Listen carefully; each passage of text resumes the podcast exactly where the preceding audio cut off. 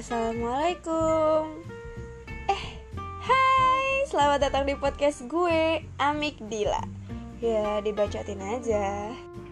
Apa kabar teman-teman semua? Semoga baik-baik aja di tengah pandemi ini. Hari ini tanggal 13 April hari Senin jam 22.51 kalau di handphone gue akhirnya gue memutuskan untuk nge-record my another episode. Setelah satu bulan gue kagak ada kabarnya ya kan? Jadi hari ini gue akhirnya memutuskan buat uh, ayo deh gue bikin konten lagi.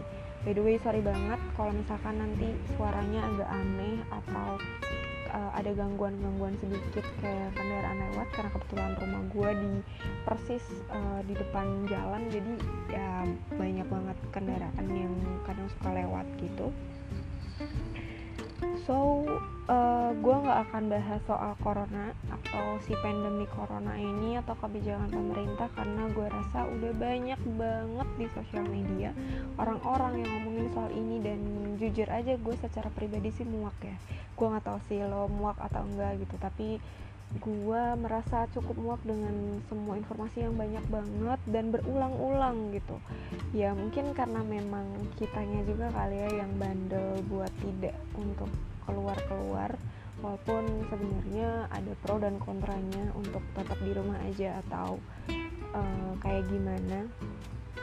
Uh, kalau misalkan lu pengen tahu soal corona coronaan gitu apa bacotan gue soal corona lo bisa cek di episode gue yang sebelumnya my random talk about corona. Gue ngebacotin soal corona uh, segala keresahan gue soal corona di episode yang itu dan kebetulannya lagi gue nggak tahu ternyata keresahan keresahan yang gue bacotin di sebelumnya itu sekarang ini belakangan ini ternyata jadi keresahan banyak orang gitu. Mungkin lo bisa juga buat um, boleh lah mampir ke episode gue yang sebelumnya. Jadi langsung aja ya hari ini gue mau ngebahas apa? Um, lo pernah denger gak sih uh, kata standing party atau malah mungkin lo adalah salah satu orang yang pernah melakukan standing party gitu. Um, uh, standing party ini sebenarnya kalau kita lihat-lihat ya di zaman yang sekarang ini udah menjamur di mana-mana. Biasanya standing party ini tuh dilakuin di uh, wedding-wedding gitu uh, kenapa sih kok banyak sekarang menjamur di Indonesia? Awal mulanya dari mana gitu? Udah jelas banget ya standing party tuh bukan budayanya Indonesia banget. Ini adalah budayanya Barat budayanya orang-orang luar khususnya dari Eropa. Uh, budayanya dari sana dan di uh, apa ya masuk ke Indonesia dan cukup menjamur di Indonesia karena ya kita semua tahu bahwa orang Indonesia suka sekali dengan budaya-budaya dari luar. kan gue di sini nggak akan ngebahas itu sih. Gue di sini akan membahas salah satu aspek dari standing partinya aja gitu. Jadi uh, standing party itu identik dengan makan dan minum sambil berdiri Nah, ini yang akan jadi topik gue hari ini. Sebenarnya boleh gak sih makan dan minum sambil berdiri? Sebelum gue melakukan record ini, uh, beberapa hari yang lalu gue sempat buat survei ke beberapa temen gue. Uh, menurut mereka ada makan dan minum itu apa aja? Dan sebenarnya makan dan minum itu boleh nggak sih berdiri gitu? Um, jawabannya cukup bervariasi. Ada yang masih uh, bingung mereka jadi nggak berani buat jawab terus ada juga yang ngejawab itu nggak diperbolehkan makanan minum itu tidak diperbolehkan. Lalu ada juga yang ngejawab dia tak dia bilangnya gini ke gue uh, setahu gue sih gue diajarinnya nggak boleh makan dan minum sambil berdiri tapi dia tetap ngelakuin makan dan minum sambil berdiri. Nah sebenarnya gimana tuh hukumnya gitu kan? Dosa nggak sih makan dan minum sambil berdiri? Sedangkan kalau misalkan kita ke wedding wedding orang ya ke kondangannya orang-orang misalnya sekarang itu kan kayak tadi gue bilang gitu standing party gitu di mana mana uh, porsinya minim banget. Um, gue di sini akan coba uh, sedikit memberikan pandangan gue soal ini. Nggak nggak pandangan gue sih gue ambil ini dari buku dan juga jurnal. Nama bukunya adalah Riyadus Solihin Taman Orang-orang Solih Anjay Karya dari Imam Nawawi dan juga dari jurnalnya seorang pustakawan UGM Ibu Aprilia Mardiastuti di mana di sini judul jurnalnya adalah syariat makan dan minum dalam Islam gitu. Oh iya di sini gue mau ngingetin juga ya di sini uh, bukan berarti uh, gue ngebahas ini itu bisa jadi cukup uh, apa ya gue takut nanti kalau misalkan lo pada jadi kayak apaan sih kok jadi bahas-bahas Islam? gitu-gitu. No gue tidak bermaksud untuk kayak gitu gitu. Uh, gue akan tetap di track gue di mana gue akan bahas secara general gitu.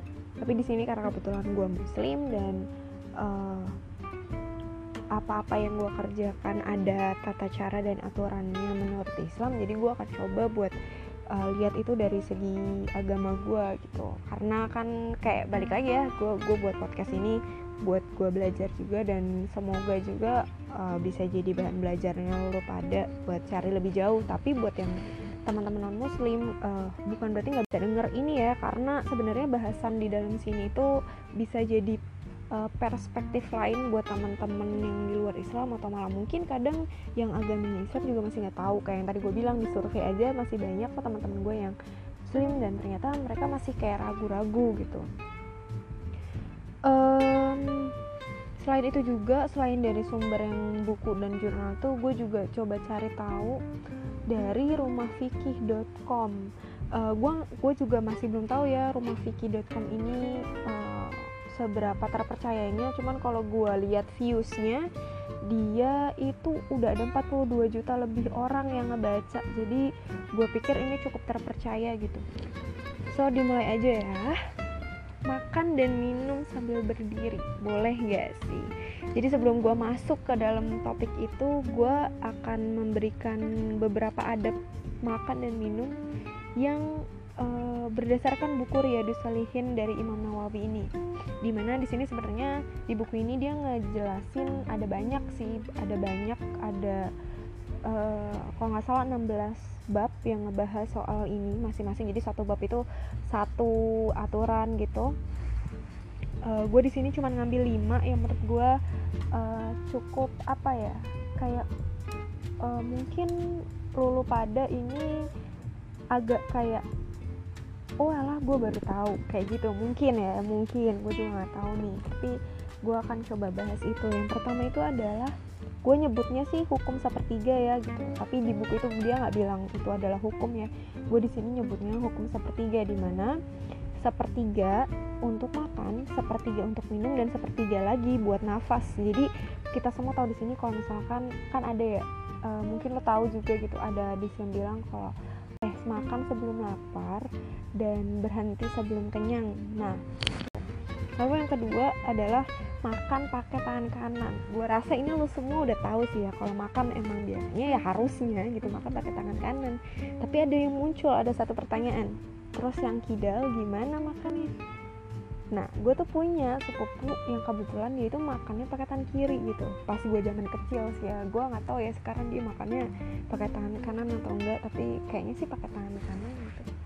Um, jadi pas kecil gitu dia makannya pakai tangan kiri gitu. Terus sempat di gue sempet tanya sama dia gitu ke tante gue gitu kok makannya pakai tangan kiri gitu pakai tangan kanan gitu? Dia jadi dia sering dimarahin sama mamanya karena kalau makan pakai tangan kiri gitu. Padahal uh, walaupun sebenarnya dia kidal ya. Nah di sini dari Salamah bin al Aqwa radhiyallahu anhu uh, bahwasannya katanya ada se ada seorang laki makan di sisi Rasulullah Shallallahu Alaihi Wasallam dengan tangan kirinya. Lalu dia bersabda makanlah dengan tangan kananmu katanya Rasulullah. Nah orang orang si laki-laki ini ngejawab saya tidak dapat makan dengan tangan kanan gitu. alias kidal gitu kan terus uh, Rasul uh, bersabda gitu engkau tidak dapat tidak ada yang menyebabkan berbuat demikian itu kecuali karena kesombongannya. Maka ia tidak dapat mengangkat tangan kanannya ke mulut untuk selama-lamanya. Hadis riwayat Muslim. Nah, jadi di sini bisa ditegasin banget ya kalau misalkan mungkin nih lu punya temen yang makan pakai tangan kiri padahal harusnya pakai tangan kanan. Mungkin bisa diingetin gitu mungkin bisa mengingatkan gitu walaupun dia kidal karena ternyata ada hadisnya coy gitu. Dan siapa tahu bisa jadi uh, ladang untuk lo uh, mengais-ngaiskan pahala. Nice ya Allah pahala dikais-kais. Pokoknya ya gitulah ya mencari pahala Terus yang ketiga itu adalah setelah sepertiga hukum sepertiga makan harus pakai tangan kanan walaupun lo kidal. Lalu yang ketiga adalah makan dari tepi piring. Kan gue sebenarnya gue bertahu nih kalau misalkan kita makan harus dari tepi. Jadi kita kalau makan itu nggak boleh dari tengah, cuy. Kalau berdasarkan Riyadus Salihin ini ya, dia bilang bahwa makan itu harus dari tepi piring, nggak boleh dari tengah. Lalu yang keempat adalah makan sambil nyender itu adalah makro. Hmm, siapa di antara lo semua kalau makan sambil nyender karena ngantuk? Biasanya pas puasa nih lagi sahur ya kan? Masih ngantuk jadinya lo makan sambil nyender. Nah ternyata hukumnya makro coy. Ya kan? Siapa kan? Semoga aja sih ini bisa jadi kayak pertimbangan lagi gitu. Kalau misalkan uh, lu nanti kan bentar lagi mau puasa kan gitu kan. Uh, nanti lu sahur gitu lo nyender gitu itu nggak boleh ya teman-teman. Ternyata itu makro makro hukumnya. Lalu uh, yang kelima sebagai yang terakhir dari uh, beberapa adab yang akan gue bilang adalah ketika minum itu nggak boleh ditiup. Gue rasa sih udah banyak banget orang yang tahu ini ya kalau minuman panas atau dingin itu nggak boleh ditiup. Karena ternyata ketika lo niup gitu uh, itu artinya lo lagi menghembuskan kotoran dari dalam diri lo gitu. Dari udara di dalam tubuh lo. Apa sih bahasanya? Ya gitulah ya lo paham pasti maksudnya. Dan kita nggak boleh nafas di dalam wadah. Biasanya itu kayak uh, lo lagi kehausan terus lo minum susu misalkan susu terus kayak kayak glug glug glug glug gitu kan terus kayak lu capek jadinya terus lu berhenti tapi lu nafasnya di dalam sambil megang minuman lu gitu sambil lu minum gitu. Nah itu nggak boleh ternyata. Itu hukumnya makro lalu gimana nih si hukumnya makan dan minum sambil berdiri? Sebenarnya boleh nggak sih? Kalau dari beberapa hadis uh, kayak hadis riwayatnya Muslim, hadis riwayat Tirmizi dan hadis riwayat Bukhari terdapat beberapa perdebatan di sana. Karena ternyata menurut beberapa hadis-hadis ini uh, ada yang bilang ketika pada zamannya dahulu Rasulullah masih ada uh, Rasulullah pernah minum sambil berdiri tapi juga pernah minum sambil duduk gitu. Jadi Rasulullah pernah dua-duanya. Pernah minum dan makan sambil duduk dan juga pernah minum dan makan sambil berdiri gitu. Uh, buat teman-teman yang mungkin pengen tahu uh, hadisnya apa aja gue uh, nggak nggak akan bacain semua hadisnya ya karena kebetulan hadisnya lumayan banyak dan gue nggak mungkin bacain semuanya. Gue akan bacain masing-masing satu aja gitu ya. Uh, Nabi Shallallahu Alaihi Wasallam melarang minum ketika berdiri. Hadis riwayat dari Muslim. Lalu ada juga dari hadis riwayat Tirmizi bilang bahwa kami dulu makan sambil berjalan dan minum sambil berdiri di zaman Rasulullah Shallallahu Alaihi Wasallam. Nah, kalau dari dua hadis ini kan udah jelas banget ya ada ada pertentangannya gitu. Uh, ada juga di beberapa hadis yang mengatakan bahwa Rasulullah ketika dikasih uh, minum dari sumur air zam-zam dan beliau minum sambil berdiri gitu. Di Al-Quran sendiri sebenarnya ada nggak sih yang uh, mengatakan bahwa ada secara langsung mengatakan bahwa makan dan minum ini boleh atau enggak gitu sambil berdiri? Ternyata kalau di Al-Quran surat ke-7 ayat 31 Makan dan minumlah dan janganlah berlebih-lebihan. Sesungguhnya Allah tidak menyukai orang-orang yang berlebih-lebihan. Jadi kalau dari sini sih bisa dilihat ya, kalau dari ayat ini nggak ada yang secara eksplisit bilang kalau misalkan e, menjelaskan soal hukum makan dan minum sambil berdiri gitu. Jadi balik lagi ke hadis-hadis yang tadi gitu. Um, kalau misalkan menurut rumahfikih.com uh, kita tahu bahwa ada empat mazhab gitu yang uh, paling sering digaungkan. Yang pertama ada dari Imam Hanafi yang kedua Maliki lalu ada Imam Syafi'i dan juga ada him, Imam Hanabilah. Ya mereka ini juga memberikan hukumnya gitu. Mereka mencoba uh, memberikan menurut mereka hukumnya apa gitu ya menurut mazhab-mazhab ini gitu. Kalau misalkan lu uh, penganut mazhabnya Hanafi uh, Imam Hanafi bilang kalau ternyata menurut dia ini menurut mazhab ini uh, hukumnya adalah korohah tanzih. Korohah itu artinya dibenci teman-teman. Jadi kalau menurut Hanafi makan dan minum sambil berdiri itu hukumnya adalah korohah korohah tanzih atau dibenci atau tidak disukai lalu kalau misalkan menurut uh, mazhabnya Imam Maliki gimana? Nah, ini berbeda banget sama uh, Imam Hanafi. Kalau dari Imam Maliki mengatakan bahwa makan dan minum sambil berdiri itu tidak ada larangan dan diperbolehkan saja. Lalu kalau dari Imam Syafi'i gimana nih gitu? Kalau Imam Syafi'i bilang uh, hukumnya adalah kilaful aula. Uh, dengan kata lain adanya artinya menyalahi keutamaan. Jadi hukum makan dan minum sambil berdiri itu menyalahi keutamaan. Tapi Syafi'i tidak bilang bahwa itu uh, artinya adalah haram secara total. Gitu kalau dari Imam Syafi'i. Lalu kalau dari Imam Hanabilah gimana? Uh, menurut Imam Hanabilah dia mengatakan bahwa sama sama si Imam Hanafi. Kalau ternyata hukumnya adalah karohah atau dibenci. Lalu kalau dari segi uh, apa namanya kesehatannya gimana sih gitu. Saya makan sambil uh, makan dan minum sambil berdiri ini tuh uh, menurut kesehatan gimana gitu. Nah kalau menurut dari kesehatannya gitu ya kalau dari ini gue lihat dari jurnalnya ibu Aprilia ini jadi ternyata uh, makan dan minum sambil duduk itu dipandang lebih sehat dibandingkan berdiri. Kenapa sih kok bisa kayak gitu gitu? Uh, jadi menurut Higgins 1994 94 gue nggak tahu bacanya Higgins Higgins atau Higgins gue nggak tahu pokoknya tulisannya H I G I H I G G I N S 1994 uh, dalam American Journal of uh, Psychology uh, dia ngegambarin hubungan antara makan postur dan juga faktor naik e, naiknya tekanan CO2 di dalam rongga paru-paru kita atau alveoli.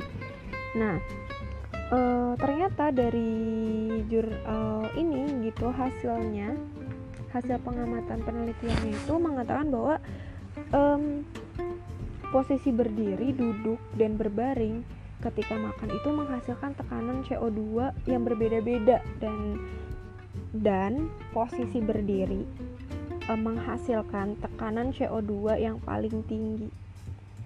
Nah, kita seperti yang kita ketahui ya kalau CO2 itu adalah salah satu hasil dari metabolisme tubuh yang harus dikeluarkan. Yang perlu digarisbawahi adalah harusnya ya CO2 itu harus dikeluarkan dari tubuh. Gitu.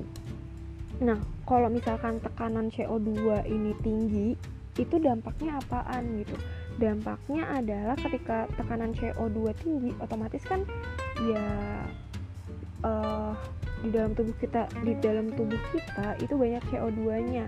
Nah, kalau banyak CO2-nya gimana gitu? Ya udah jelas gitu bisa jadi uh, tubuh kita ngalamin keracunan yang pertama. Yang kedua, uh, kita bisa jadi sesak nafas. Nah, kalau udah jadi sesak nafas kita tahu bahwa tubuh kita ini terdiri dari sel-sel hidup yang butuh O2 tapi malah kita bisa ngikat CO2 bisa jadi nanti ada kegagalan fungsi organ di mana kalau kita udah gagal deh tuh fungsi organ bisa mati ya kan? Ya itu itu dampak jangka panjangnya kayak gitulah kalau dari segi kesehatan. Ngelihat uh, dari sisi kalau lo makan sambil berdiri atau minum sambil berdiri. Selain itu uh, ketika lo makan berdiri lo juga bisa nyebabin asam lambung lo naik. Jadi mungkin ya bisa dikasih tahu juga kali ya buat yang lolo pada yang mungkin kena mah bisa dikurangin untuk yang namanya makan sambil berdiri. Terus uh, gimana ketika lo duduk ya kan? Ketika lo duduk uh, ketika lo ngunyah lo lagi makan lo ngunyah ketika lo berdiri resiko lo tersedak itu lebih besar dibandingkan ketika lo duduk. Beda lagi ya kalau lo duduk sambil ngomong itu beda lagi. Nggak usah dijelasin juga lo pada udah tahu kalau lo makan dan minum sambil ngomong ya lo tersedak tersedak. Dan itu udah dijelasin di biologi ketika kita SMP atau SMA gitu Nah, gimana kalau misalkan lo ngunyah ketika posisinya lagi berdiri? Nah, ternyata ketika kita ngunyah uh, dengan posisi kita lagi berdiri, makan sambil berdiri, itu uh, proses pencernaan di rongga perutnya kita tuh nggak sempurna penyerapannya. Dan kan ini ya, ada proses yang namanya dalam tubuh itu asimilasi jadi kayak pertukaran gitu loh cuy jadi sisa-sisa makanan itu uh, nanti jadi kayak nggak masuk masuk aja gitu. Jadi dia diserap sama tubuh kan. Diserap sama tubuh dan diserap ke organ-organ tubuh yang lain. Nah ketika lu makan sambil berdiri ternyata efeknya adalah uh, proses penyerapan sisa makanannya ini itu eh, nggak uh, sebaik ketika lu duduk. Kayak gitu. Uh, ini jelas banget terjadinya tuh biasanya uh, kalau lu penderita diabetes mellitus uh, di mana resiko uh, yang apa namanya dia terkena diabetes eh dia terkena sembelit itu jadi berkurang kalau misalkan dia duduk kayak gitu. Terus gimana sih kalau minum sambil berdiri gitu? Kalau dari segi kesehatannya ketika lo berdiri minum sambil berdiri cuy ternyata um, kayak apa ya gue ngibaratin ngibaratinnya gimana ya? Kayak ini deh kayak selang coy kayak selang. Ketika lo posisiin dia berdiri terus lo tuangin air ke dalamnya kan dia langsung kayak turun ke bawah gitu kan. Nah itu prosesnya sama tuh kayak tubuh kita. Jadi lo minum terus itu dia bisa langsung turun. Jadi minumannya langsung turun ke kandung kemih tanpa melewati proses yang namanya filtrasi di ginjal. Nah dampaknya apaan? Kalau misalkan nggak ada uh, filtrasi dari ginjal kalau dia si minumannya ini kita minum langsung masuk ke uh, kandung kemih. Ternyata kalau kita kan nggak minum gak cuma minum air putih ya air putih air mineral air mineral. Kita kan gak cuma minum itu gitu biasanya minum es teh minum lalali banyak banget. Apalagi ketika lagi party jarang banget lo minum yang namanya apa namanya uh, minum air putih gitu kan. Pasti minumnya es buah coy gitu. Kalau nggak sirup deh. Bentar lagi nih puasa gitu kan sirup marjan yoi. Nanti kalau minum sambil berdiri nah itu ternyata nggak boleh. Bukan nggak boleh sih sebenarnya tapi punya dampak yang buruk gitu. Punya dampak yang tidak tepat kalau misalkan lo minum sambil minum sambil berdiri gitu uh, dampaknya apaan sih tadi gitu kan? Kalau nggak ada filtrasi yang dilakukan sama ginjal. Jadi ternyata kita kan nggak tahu ya gitu ketika nggak ada filtrasi kan fungsinya filtrasi itu tuh untuk menyaring zat-zat yang uh, kayak zat-zat yang nggak kita butuhin gitu di tubuh gitu. Nah sedangkan ini kita nggak disaring gitu. Kalau kita nggak disaring otomatis kan semua zatnya turun kan langsung ke kandung kemih gitu. Nah kalau misalkan makin lama makin lama ternyata uh, zat yang tidak dibutuhkan tubuh atau bahkan zat-zat ini jadinya bertahan lama di sana mengendap dan lalu mengkristal. Nah itu bisa yang namanya nyebabin batu ginjal. Gila juga gak sih efeknya ketika lo makan atau minum sambil berdiri? Iya kan? Bisa nyebabin sampai ke batu ginjal. Parah sih menurut gua. Nah terus balik lagi ya. Sebenarnya boleh nggak sih makan dan minum sambil berdiri. Gitu kalau dari tadi gue udah coba ngasih sedikit uh, apa yang gue baca dari bukunya Riyadus Salihin berdasarkan hadis-hadis dan juga kesehatan uh, balik lagi ke lulu pada gitu. Uh, gue nggak bisa menjawab uh, boleh nggak sih makan dan minum sambil berdiri? Karena itu menurut gue juga hak lulu pada gitu kan itu adalah urusan diri lu sendiri secara pribadi. Gue tidak peduli. Karena uh, apa namanya? Tidak merugikan gue anjir gue uh, apatis banget pokoknya jadi gue serahin lagi gue balikin lagi ke lo pada gitu. Uh, makan dan minum sambil berdiri boleh nggak sih? Gitu uh, kalau misalkan lu lihat dari mahzab-mahzab yang tadi gitu entah itu dari Imam Hanafi, Maliki atau Syafi'i atau Hanabilah lo bisa lihat deh dari situ lo kalau Islam uh, lo menganut pandangan yang mana gitu. Itu balik lagi ke diri lu masing-masing gitu. Cuman kalau dilihat dari segi kesehatannya ternyata ya kalau misalkan ada yang lebih sehat kenapa nyari yang uh, bisa nyebabin kita tidak sehat? Karena ya gitu tadi gitu ya kan kalau misalkan ada dampak yang bisa menyebabkan merugikan kita ngapain dilakuin gitu kan? Tapi ya namanya juga manusia biasanya yang jelek-jelek diikutin ya kan? Termasuk gue gue juga salah satu orang yang cukup sering banget makan dan minum sambil berdiri coy gitu. Apalagi kalau lu lagi kelas ya kan kelas atau di kantin ah, di apa koperasi di koperasi gitu. Terus gak ada bangku kan itu jadi minum langsung minum aja gitu kan. Dan ternyata itu bisa nyebabin hal yang lebih parah buat tubuh gue gitu. Jadi um, lo bisa pilah sendiri ya gitu. Menurut lo makan dan minum sambil berdiri tuh boleh atau enggak sih gitu kalau gue ditanyain kayak itu kayak gitu gue jawab boleh gitu. Gue jawab boleh. Cuman balik lagi gitu. Perlu nggak sih sebenarnya makan dan minum sambil berdiri gitu? Mungkin itu pertanyaan yang lebih lebih lebih uh, bisa dipertimbangkan gitu ya. Karena ternyata kalau sambil duduk lebih sehat dibandingkan dari berdiri gitu uh, karena di sini ada hadisnya juga gitu gue rasa oh iya yang di awal-awal tadi itu kan ada beberapa hal ya nah itu tuh adalah sunnah-sunnah dan adab ya mungkin yang belum tahu adab itu apa adab itu adalah tata cara atau bisa dibilang juga suatu aturan Nah, adab ini dicontohin sama siapa? Dicontohin ini sama Nabi Muhammad Shallallahu Alaihi Wasallam dan juga sahabatnya yang melihat beliau gitu.